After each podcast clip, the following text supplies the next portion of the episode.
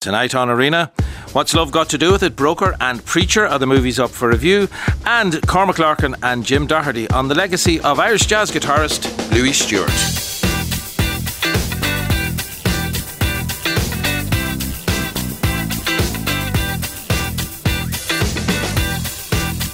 51551 is the text. You can tweet the programme at RTE Arena. Well, Thursday means it is movie night. What's Love Got to Do with It is a romantic comedy that explores the concept of arranged marriages in a Pakistani community in the UK. It's directed by Shekhar Kapur and written by the English journalist Jemima Khan. Our second film is Broker. Uh, it brings us to South Korea and a jaw dropping opening act where a baby boy is left by his teenage mother in a box outside a Christian church. He plans to to return for the child, but someone else gets there first. And finally, from Asif Kapadia, the director of the documentaries like Senna and Maradona and Amy, we have Creature is actually the title of the film. Kapadia's cinematic adaptation of the dance work created by the famed choreographer Akram Khan for the English National Ballet. Declan Burke and Arlene Hunt have seen all three films and they're with me in studio this evening. Let's start with What's Love Got to Do with It, which is maybe a week too late to be talking about, this particular film, perhaps. A rom com set between London and Lahore.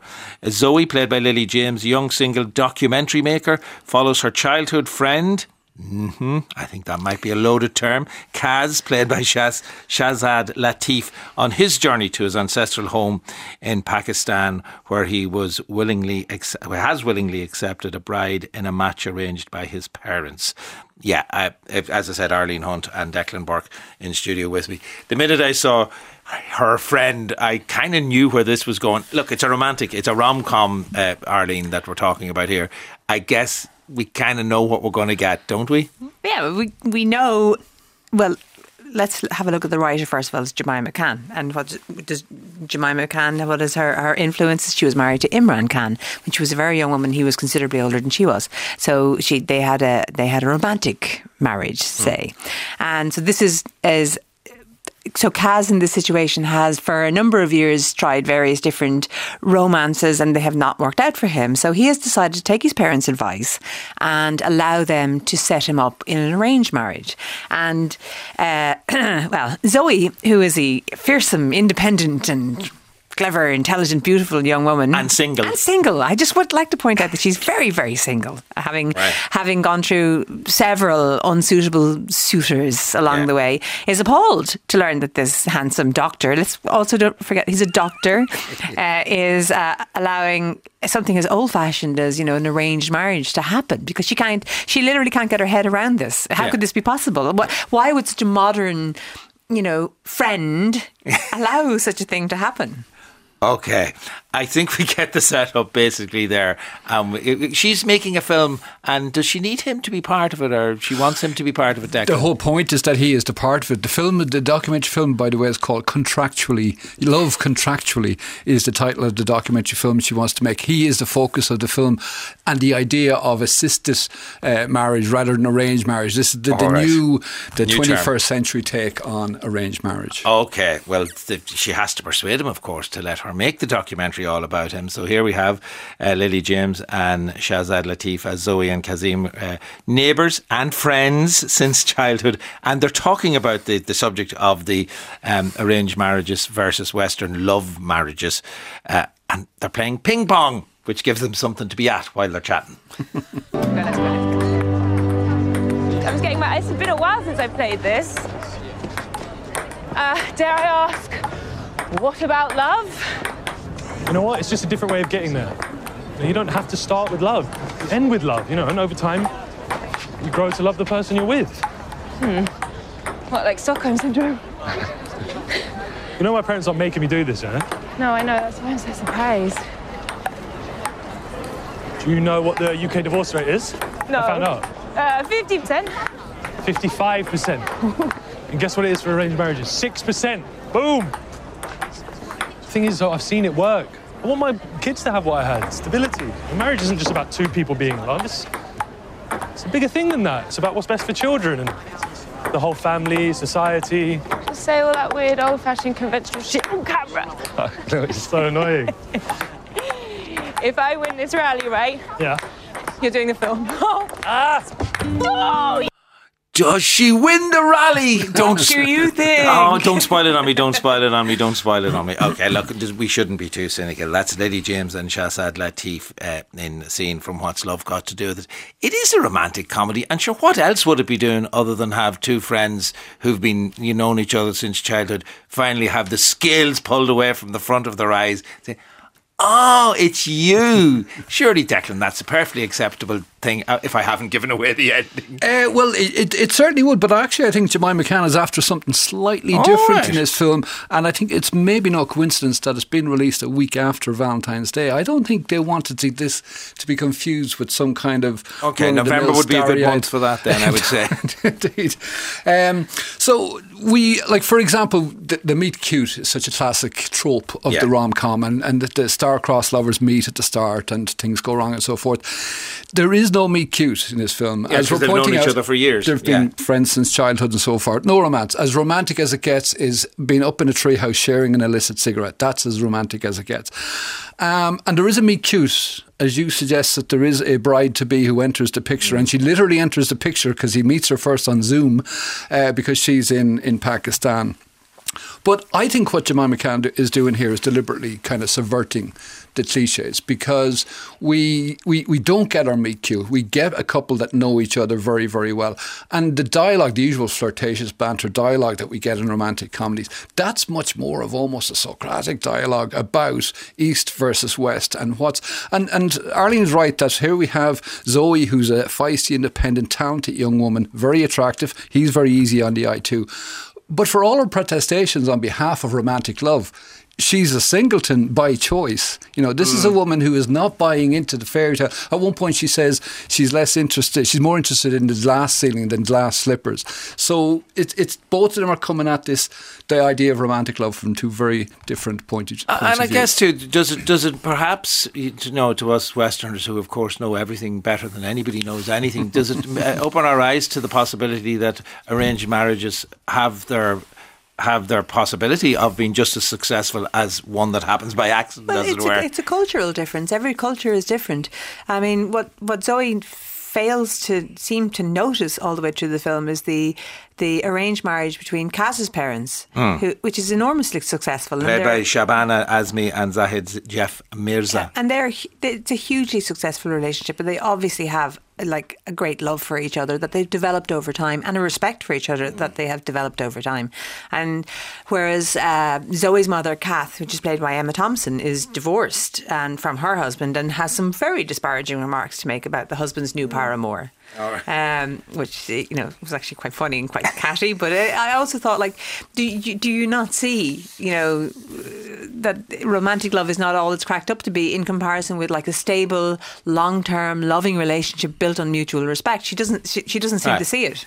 But let's have a listen to a clip where we get some music playing and a little bit of poetry. And I thought, all right, uh, this again sounded to me like a, a rom com trope, but maybe I'm wrong. Let's have a listen. Oh, wow. I want to show you something. Come, come.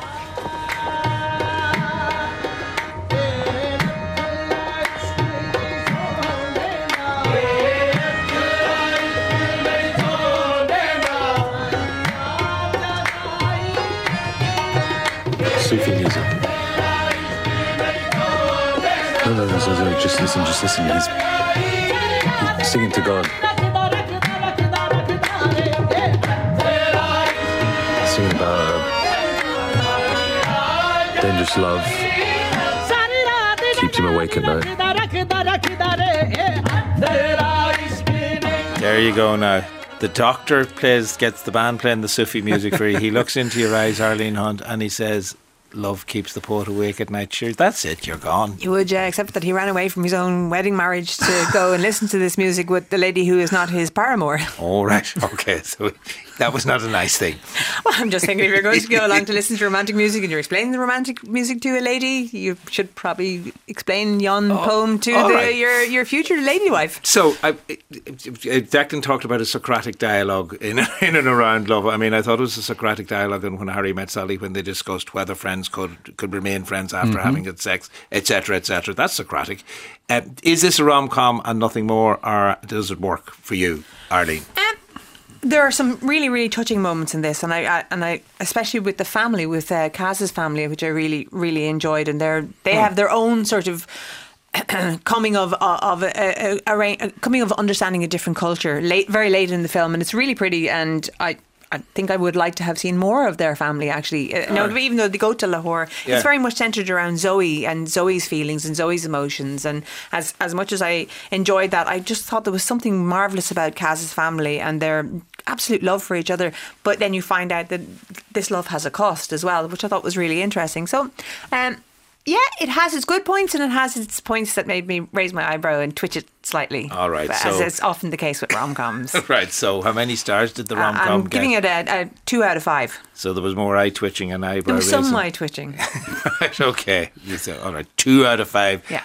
Uh, Declan, I think the old romantic in you may have had his love bone tickled. Eh, well, no, it was certainly was. I, I enjoyed it a lot more than that. I thought it was a wee bit unnecessarily sentimental towards the end.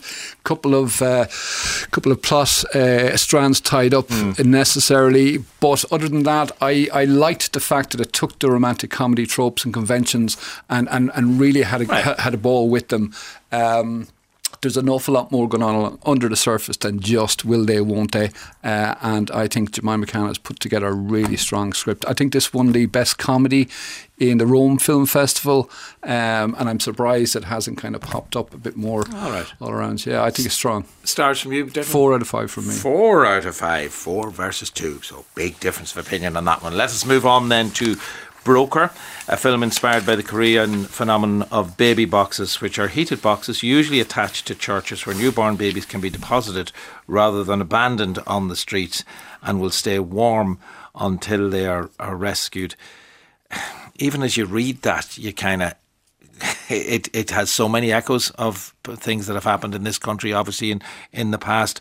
Um, how, what's what's the kind of tone of this film? What are we looking at in, in essence here, Arlene? It's a complicated film in many ways because it's the way it's told is in a very gentle and very loving manner, and the hmm. characters are very so warmly portrayed, but they're warm characters that deal are dealing with this most horrendous horrible situation in which is basically baby trafficking. And also women that are feel that they're not in any position to keep their child and are constantly throughout this this movie have been told they're throwing away the baby So they're be- uh, they're being told they're throwing away Yeah, the baby, yeah. and uh, are they being told that they're not fit to hold on to the baby as well? Was well, that that it would be better for this child to be raised and sold, in fact, and raised with a different family. All can very familiar, it? isn't it? Yeah, very hugely familiar. And I don't know, I don't know. Maybe it's because of my Irishness. It just, it really, Hmm. I didn't know how to feel about it for quite a long time when I was watching it. I, I got really cross about it, and I, I got cross about how, you know, uh, uh, the girl's name, um, she was Moon So Young, and even that Moon So Young, she was, she was just a really young girl going up to this, and she left a note with the baby at the start of it saying, I'll, you know, I will be back for you. And then everything Mm. that she wanted, everything she she felt or she thought in that moment, it was just roughshod rode over. They deleted the video of. Uh, well, actually, she didn't put the baby into the box. It should be clear. It's two police officers who are, are watching the church because they know something is going on in the church about baby trafficking, Yeah. and they're watching. She left the baby on the ground outside the box, so she didn't physically put her child into this baby box, but they did because they wanted to protect the child. And in all of this.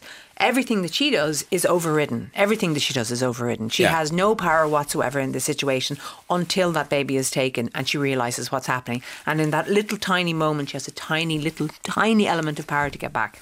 And it's kind of slightly devastating to watch. Even as you're describing it, I'm finding it difficult to take on board because it, it is all too familiar. Obviously, it's a different culture we're, we're talking about here uh, as well in terms of how, how it plays out, but it all sounds all too familiar. The, baby is, again, this is a loaded term, the baby is rescued then. Is that the term we would use for what happens, uh, Declan? You could say rescued, yeah. Um, what happens is, I mean, the film's called Broker, and the film is rescued by these baby brokers, inverted commas, um, two kind of low life criminals, Dong Soo and Sang Hyun. Uh, and, and for the first fif 10, 15 minutes, I, I was on tenterhooks for this. I'm oh my, what, what prospects do this, does this baby have?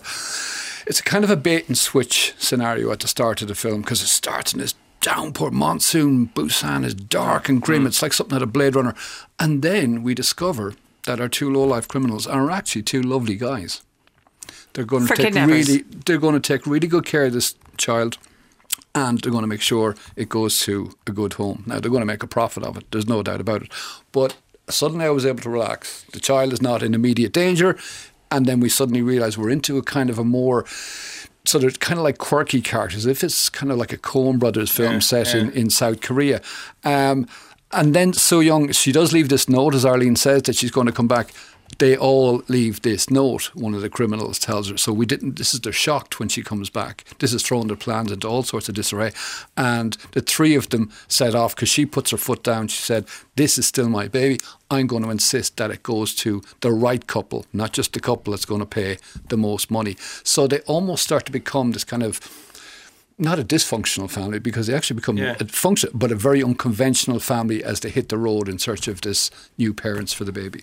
Uh, which again has elements within it that you would say, okay, there's there's something to look at that has a positive aspect in there. But uh, I- s- I still find myself, even as Declan's describing, there having big question marks over the actions that are actually happening to this com- child. But it's super complicated to know how to feel about it because, as Declan says, they they interlock as a family. There's a lovely scene in it where she says at one point, you know, I wish that, oh, I wish we had met sooner. I wish this had happened sooner. That they, she would find someone because in their weird, quirky way, they are very supportive of her. Yeah. And her decision, but she doesn't actually make a decision because she has absolutely no power. She doesn't want this child to have to live the life that she's been living up until this moment.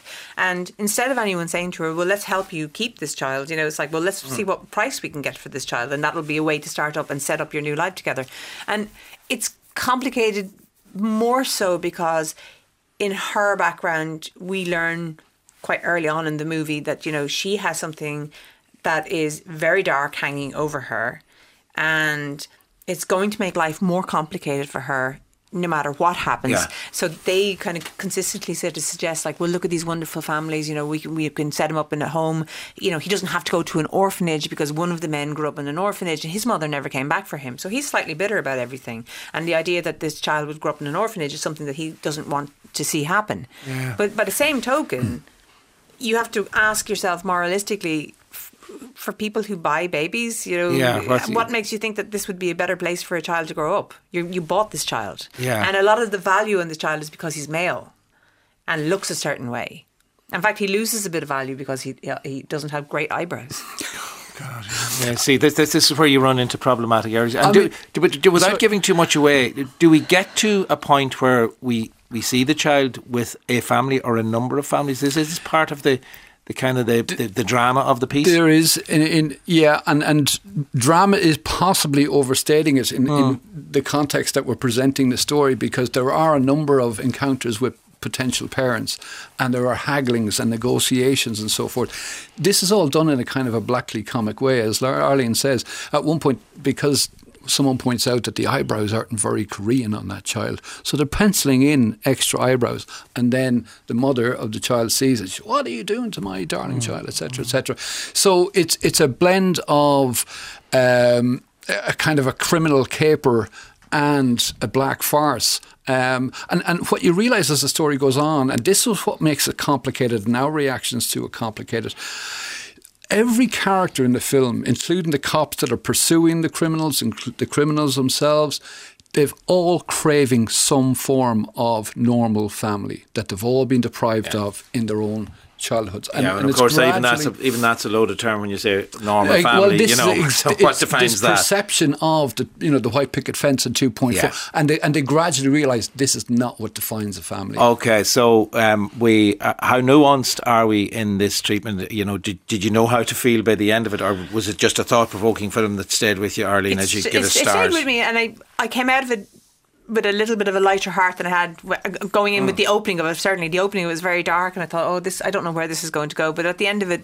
Things have changed for all of the characters in it, all of them, every single, even even the police Yeah. involved in it.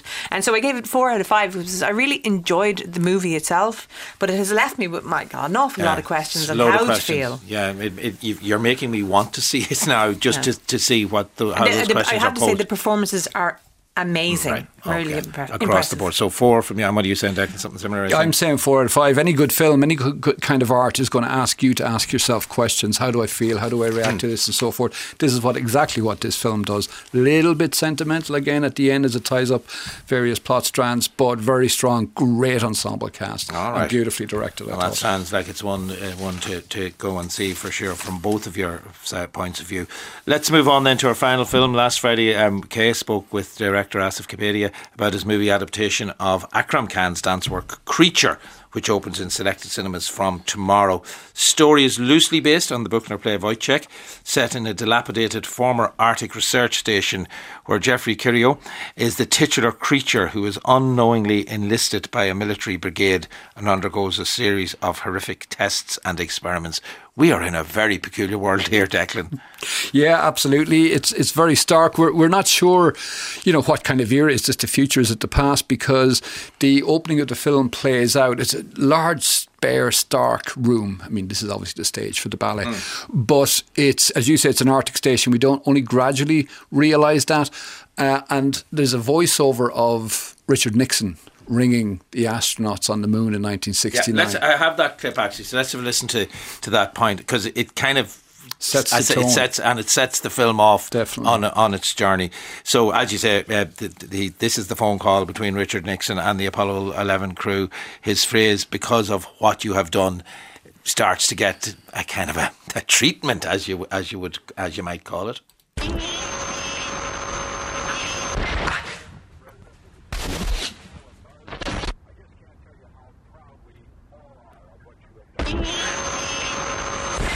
Because of what you have done, the heavens have become a part of man's world. And you talk to us from the sea of tranquility. It inspires us to redouble our efforts to bring peace and tranquility to earth. Peace to earth. Peace to earth. Peace to earth. Peace to earth. Because of what you have done, for one priceless moment in the whole history of man, all the people on this earth are truly warm. So what we're hearing there is that the Apollo 11 phone call going on, and then the repeated phrase. But we are hearing the breathing in the background. That's the. This That's is the, the creature. creature, This yeah. is the Jeffrey Cirio Yeah, character yeah. watching this. And what's happening to the creature as as it, do I say he, she, it, or they are watching? It- it's it, essentially the more this this plays out, the more you hear that like for what you've done for us, his body is racked, basically racked. It's it's almost like he's getting electric shock treatment in those moments where he's you know mm. every time that that phrase is used over and over and over again with the static, he he sort of relaxes his body, his body then tenses up again, and then he has another like another attack. It's like every single part of every all of his senses are reacting to this expression over and over and over again, and it's really super powerful. Uh, There's a love story here as well. Um, the creature falls, or he, is he just referred to as creature, falls in love with the cleaner, uh, Marie or Mary, depending on whether she's Irish or not, played by Taka- Takahashi here.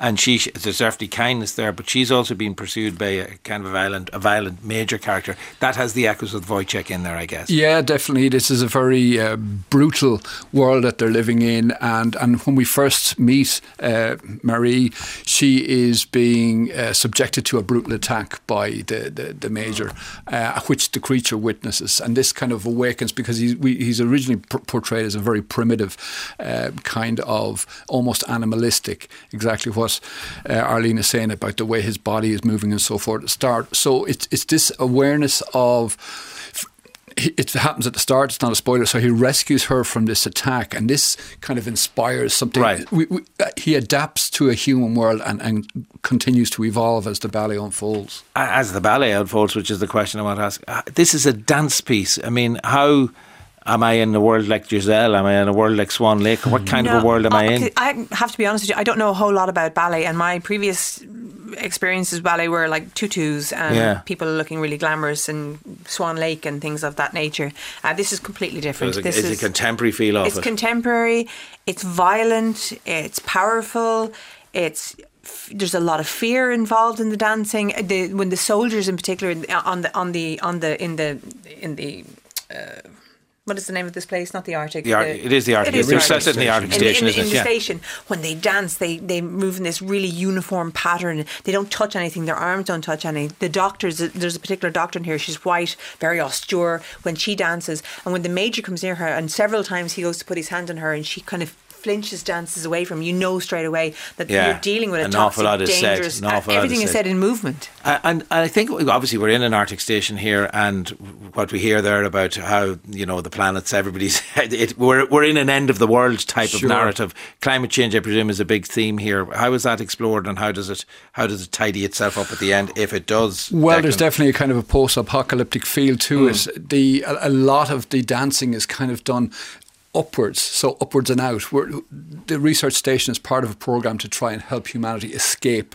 a dying planet. Whenever they open the doors, so- minus 90 degrees outside and Yeah. so forth. So it's quite a timely piece in that respect. The characters are supposedly mankind's last hope. But it's this quasi fascistic quality to them that Arlene is alluding to. This is not the last hope we want for humanity. The creature actually These comes are the, these are the as- worst people you want getting off the planet so because there's they a touch- already have a hierarchy and they're already cruel. Yeah, it sounds like there's a touch of Caliban about the creatures. There's a touch of that kind of feel off it. Stars from you on this one, Declan. Yeah, unlike Arlene, uh, modern ballet is right in my wheelhouse, uh, Sean. Yeah, no, I haven't a clue, but loved it. Four out of five. Incredibly powerful performances. All right, and you're saying I gave it five out of five. It Yeah. blew my socks off. I was so impressed with all of it. And I believe the this, the score by Vincenzo Lamagna is pretty Phenomenal. impressive, Oh, and very it's been released as an album tomorrow. Oh. Really? So there you go. That was that's part of a part I imagine Bowie would love it. Yeah. That's what I kept thinking of. Like, there's so many touches Bowie of Bowie would like to it. this. Okay, so that's uh, Arlene Hunt and Declan Burke on our three films this evening. What's love got to do with it? Broker, and finally, Creature. The Dutch painter Piet Mondrian, one of the pioneers of 20th century abstract art, left Holland in the early 1910s to, to live in Paris. He was attracted by that city's vibrant art scene at the time. He did move back to Holland during the war, but eventually returned to the French capital, where many of his now iconic geometric paintings were created in a studio that he occupied at Rue du Depart in the Montparnasse district of Paris. The Studio was demolished in 1936, but it has since been reconstructed, and it's through this reconstruction process that the artist John Beattie approached the role of the studio in the production of art. John's exhibition, Reconstructing Mondrian, has just opened at the Hugh Lane Gallery in Dublin, and he's with me in the studio now. Uh, talk to me first of all, if you would, John, about the, the reconstruction of this uh, particular studio.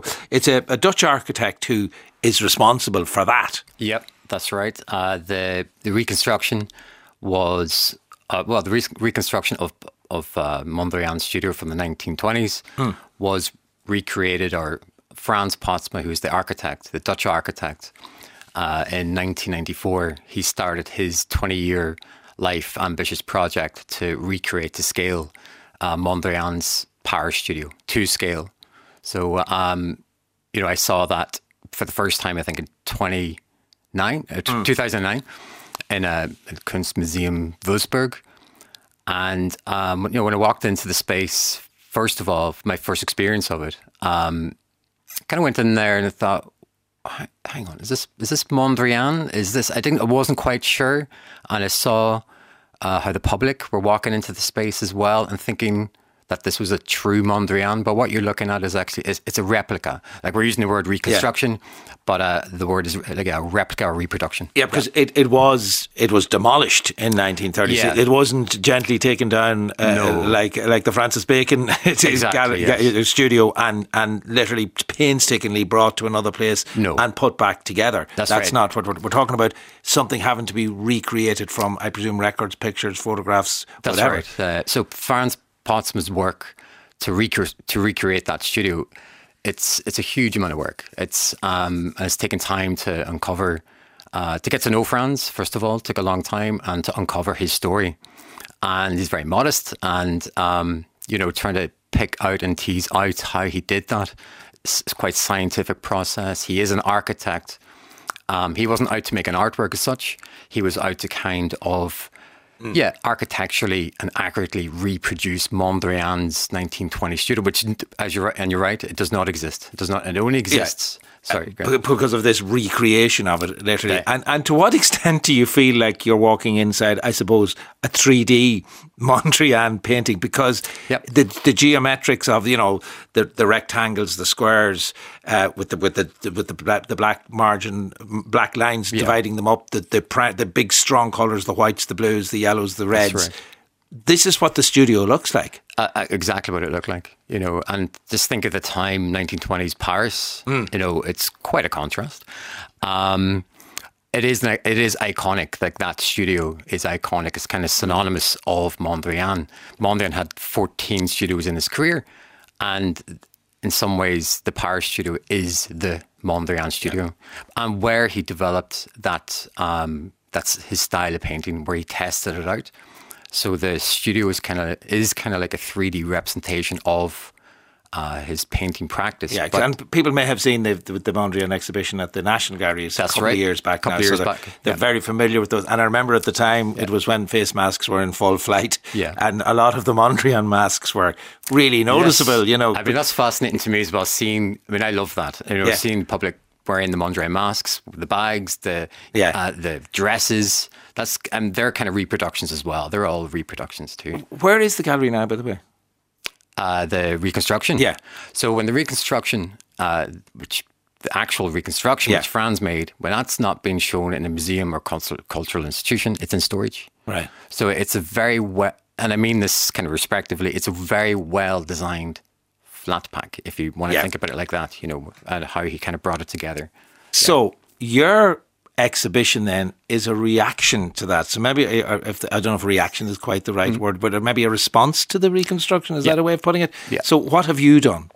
Yeah, um, you know, it's it's a long story, and I'll try and keep it uh, short as well. But it's, it's a project which you know it's, it's been in my life ten years, and when I first saw it, the question which started the project was, you know, what is this studio's function? What is it for? Um, there's a lot of questions. It, it kind of presented to me, and um, but I also saw an opportunity uh, to work with the history and the legacy of Mondrian and the and also the history of the studio itself, a subject which is kind of part of my my work and it has been for a long time. The subject of the artist studio, and um, so I didn't really plan to set out to make this big, massive monster work to you know take up ten years of my life. It was just getting to know the architect, uh, making uh, partnerships with uh, some of the culture, other culture institutions, learning more about the process. This concept of uh, looking at something and not sure what's real and what's Mondrian and what's Frans Postma and then what's my image. So I was curious to see if I could find a way to create my own reconstruction from a reconstruction of a reconstruction. Yeah, so it, it, it's not that you're making another version of the studio; you're responding to it. And how have you responded to it? In what in what particular medium? In, Yeah. in what way? So um, we brought the so the in the Hugh Lane when you go into the gallery, you see a you know a large scale video projection, and what you'll see in there is a film set. The image shows a film set, and you know basically I, asked Frans over a long period of time. I just said, Frans, can I take your reconstruction? And bring it to a film set in Holland and, and just document and film its entire process of evolution. And then when when we brought the crew over to Holland, um, we had a pretty clear idea of what we're you know what we're trying to achieve, but um, we you know wanted to stay authentic to the to the reconstruction to show that process, Yeah. but also just find a way through moving image, through cinematic moving image, um, of uh, trying to capture in a, in a very particular way with the rigor of Mondrian, uh, in respect of Frans Postma, but maybe try and find a new voice or a new kind of uh, replica or reproduction or, or a new kind of image, which is more maybe relevant today. Let's say. And and is it, if essentially is it photographs that we have that we see for the most part in in the Hugh Lane? Inn? Uh, well, the, the main part of the show is the it is sixty minutes, a Yeah. sixty minute uh, a moving moving image work. But then the first space you go in, there's a series of hand printed, large format, um, analog print, black and white photographs. So, and these are quite a new introduction. It's quite a new series of work which I developed over the last couple of years. And They echo some of the geometric shapes, though, of the Mondrian of a Mon, of a Mondrian painting, not Yeah. specific ones, but of a Mondrian work. Yeah, I took the the the, Mondrian color palette, which is yellow, blue, uh, red, black, and white, and I uh, then shot in black and white film the color canvases, the color Yeah, yellow, how- red, and blue, and black and white. How that would come out in mono in monochrome. And, and what this what this is about really is uh, it kind of nods to uh, the historical documents which Frans Postma used uh, to recreate his reconstruction. Because if you think about it, um, how did the architect create a two scale color re- repro- reconstruction Of, of something that only existed in black and white in black and white photographs. photographs? Uh, one one final question on it. You sat, um, you sat in the reconstructed studio for a period of time. Mm-hmm. Um, what was the what kind of emotional uh, journey was that for you, and how did that feed into your own response? There's oh, there's a lot there. There's a lot there because um, I know the importance, the the cultural, historic importance of Mondrian Studio, like the the genuine historical thing that doesn't exist anymore. And I'm also very aware of uh, this is one architect's life's work that has put his life and soul into this reconstruction. And then here I am coming and kind of taking, using his Taking it a step reconstruction to create another step forward. So there's there's there's a, there's kind of a series of um, in that process of reproduction and replication. There's kind of there's in that image of the studio, all these time frames are kind of embedded in them. The story of Frans, Mondrian's story, and then my own story. So it's it's kind of simultaneously all encapsulated within it. All so in one place. you know, so it's um, there's a lot of labor that Frans and his team has put into the the making of this reconstruction, the handmade and uh, the analytical research. But there's also a lot of labor gone into the the next stage, my phase, the reconstruction. So uh, I there's so many levels. Yeah, I was going to say, I suppose, if you could describe it, then you wouldn't have made the artwork. Yeah. you would just have to see. We just have described it.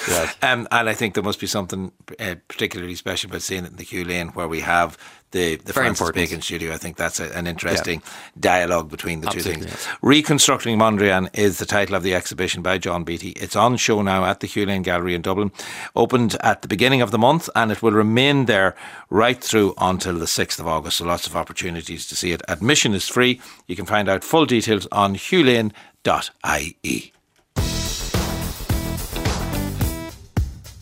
You're listening to Thursday Night's Arena.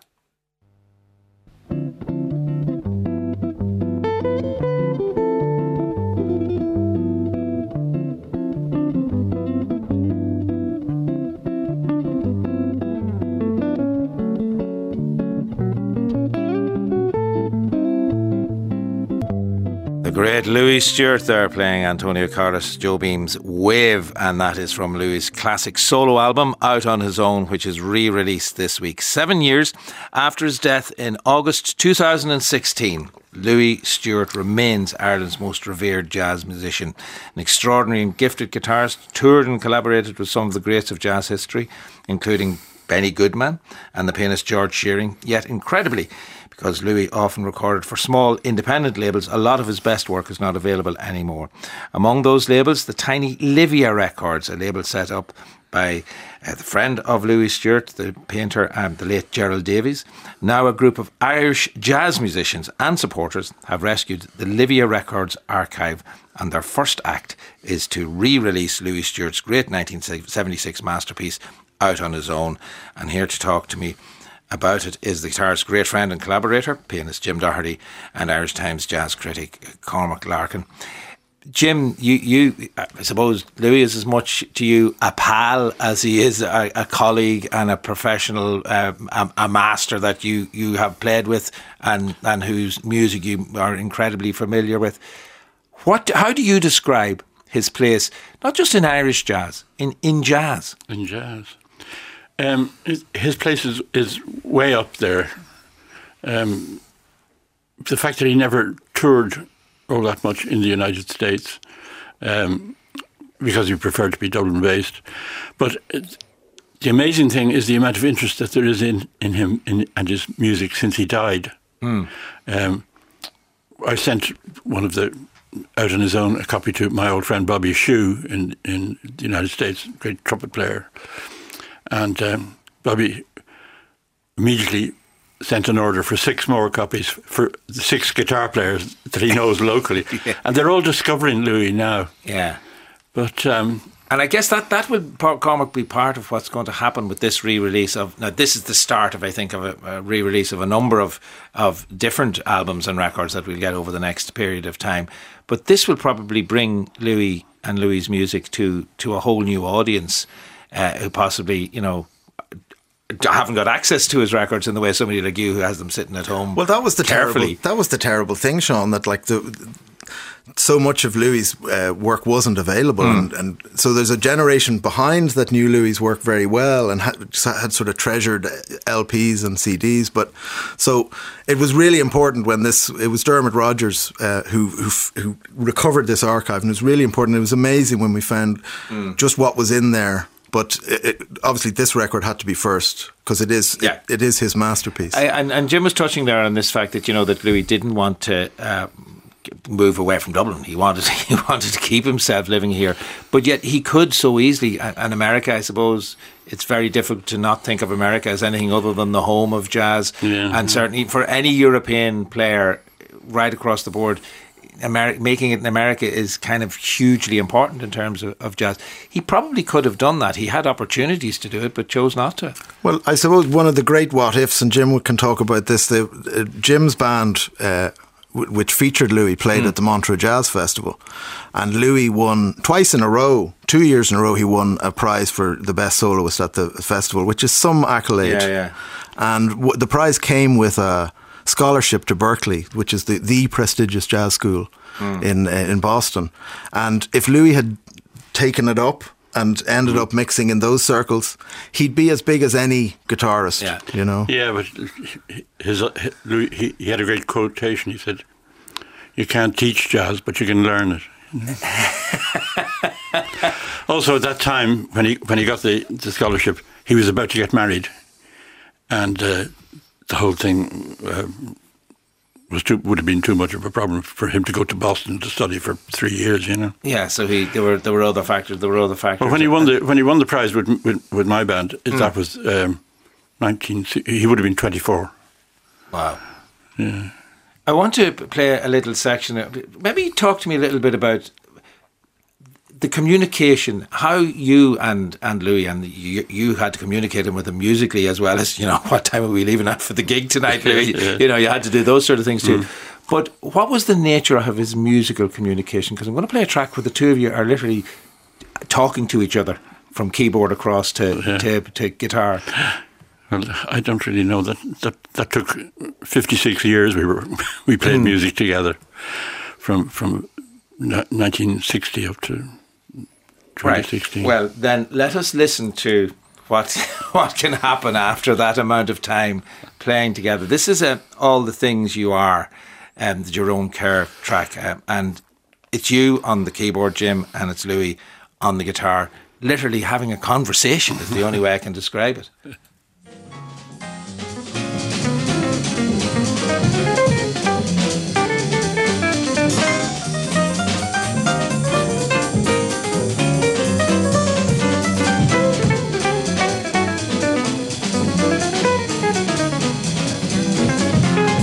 That's just a, a flavour there of all the things you are. The Jerome Kern tra- uh, song with Jim Doherty, who's with me in studio, and Louis Stewart exchanging solos in, within the midst of. it. I mean, I, I don't know how.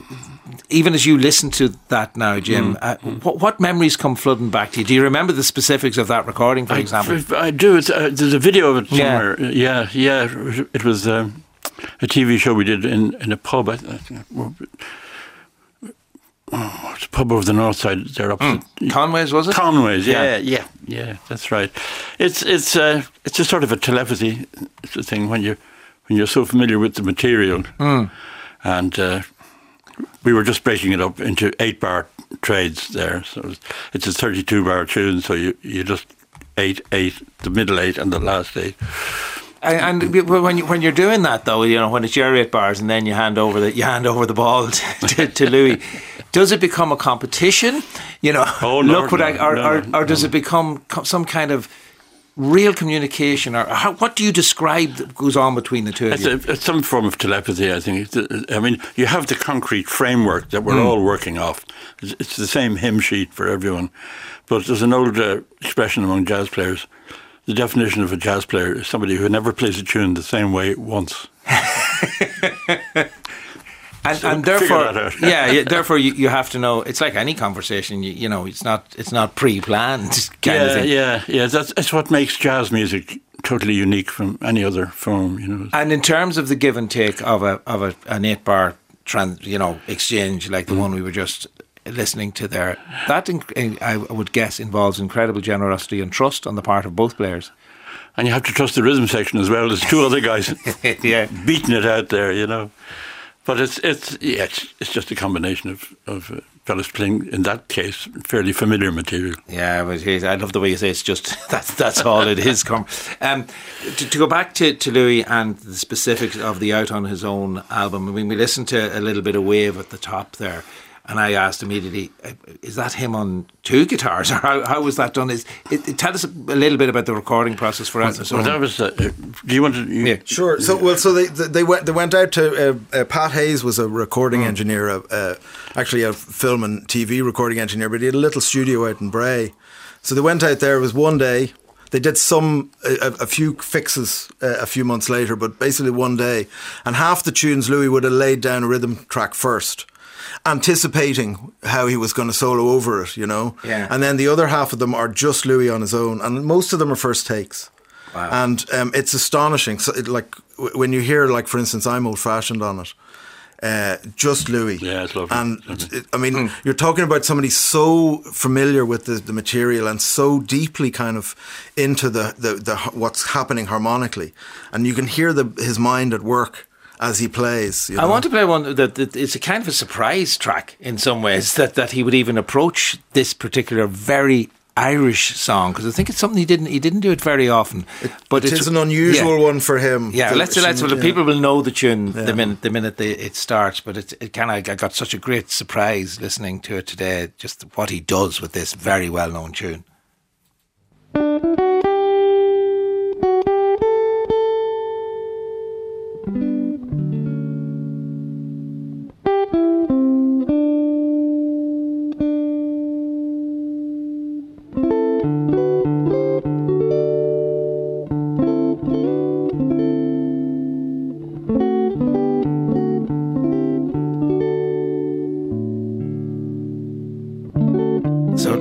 Just a little flavour there of "She Moved Through the Fair from Louis Stewart, and that from the, the album we're talking about tonight, out on his own. Um, Jim Doherty and Cormac Larkin with me in studio this evening. You you remembered this that tune and a number of other Irish tunes that that he worked on that you worked on with him. Yeah, there was a, Jim. there was a famous concert. Well, it wasn't famous here, but it was it was called Musik aus Irland, and it was in Berlin in 1967, and it featured the, the Dubliners, the Chieftains, uh, us and a bunch of folk singers. I remember Kathleen Watkins and Deirdre O'Callaghan were there. It was Music aus Ireland, and um, I wrote a, a suite based on six Irish themes called, would you believe, Gael Blowing. G A E L. Isn't that terrible? Dope. But uh, we did that one. We did the two slow ones were that and um, My Lagan Love. Ah, right, Yeah, yeah. yeah. But you- extraordinary, you- extraordinary what he does on the guitar there. Because again, I asked you, Cormac, I said, "Is that two guitars now, or is that one?" No, and it was like there's so much happening. It seemed like like two two guitars. How did you know he would have grown up in the in the uh, the year of the show bands? How did the jazz that Louis Stewart came to give us? How did that come about from that particular climate, Cormac? Would you think? It came. It came from listening to records. And that's how anybody ever learned anything in those days, hmm. because it was hard to hear jazz live. I'm talking about the 50s when Louis took up the guitar. Yeah. So you'd, you'd buy one Barney Kessel album, and he would listen to that over and over, days and days, and figure out how did he do that? How did he play? So uh, the early young Louis Stewart could sound like Barney Kessel one week and then Tal Farlow the week after. He never knew, he, and he absorbed all these influences. And, and it took it took a good few years to get him to where he was incomparable. Yeah, he was Louis Stewart. Um, what can we look forward to? Obviously, out in his own is is the current uh, release. What can we look forward to in, in the months and years to come? Uh, there, there's some amazing stuff in that archive, including a wonderful duo uh, uh that's never, no one has ever heard before of, of I, Jim and Louis. With Jim on, a, on a Fender Rhodes. There's a, also a duo with RTE's great uh, Noel Kelehan. There's a yeah. lovely.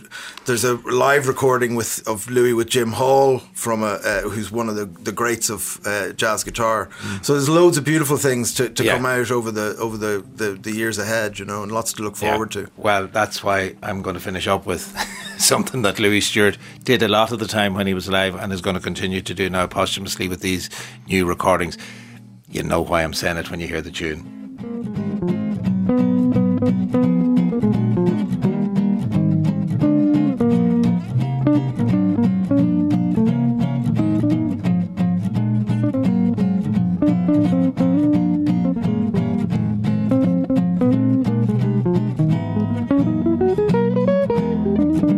Someone happy, and he certainly did that and will continue to do so. That is the guitar playing there of Louis Stewart. My thanks to Cormac Larkin of the Irish Times and Jim Doherty for coming into us this evening. Great to see you both. And Louis Stewart's classic album, Out on His Own, will be available from tomorrow. It'll be available on CD and digital platforms, planned for a vinyl album uh, later on. But it'll be these, the current version will be available from tomorrow, February the 24th, liviarecords.com. And that is our lot for this Thursday evening. Leah Murphy and Paula Shields researched. Amandine Passage Devine was the broadcast coordinator. Mark McGrath was on sound this evening, and tonight's programme produced by Reg Luby. Talk to you tomorrow night, 7 o'clock here on RTE Radio 1. John Creedon will be with you after the news.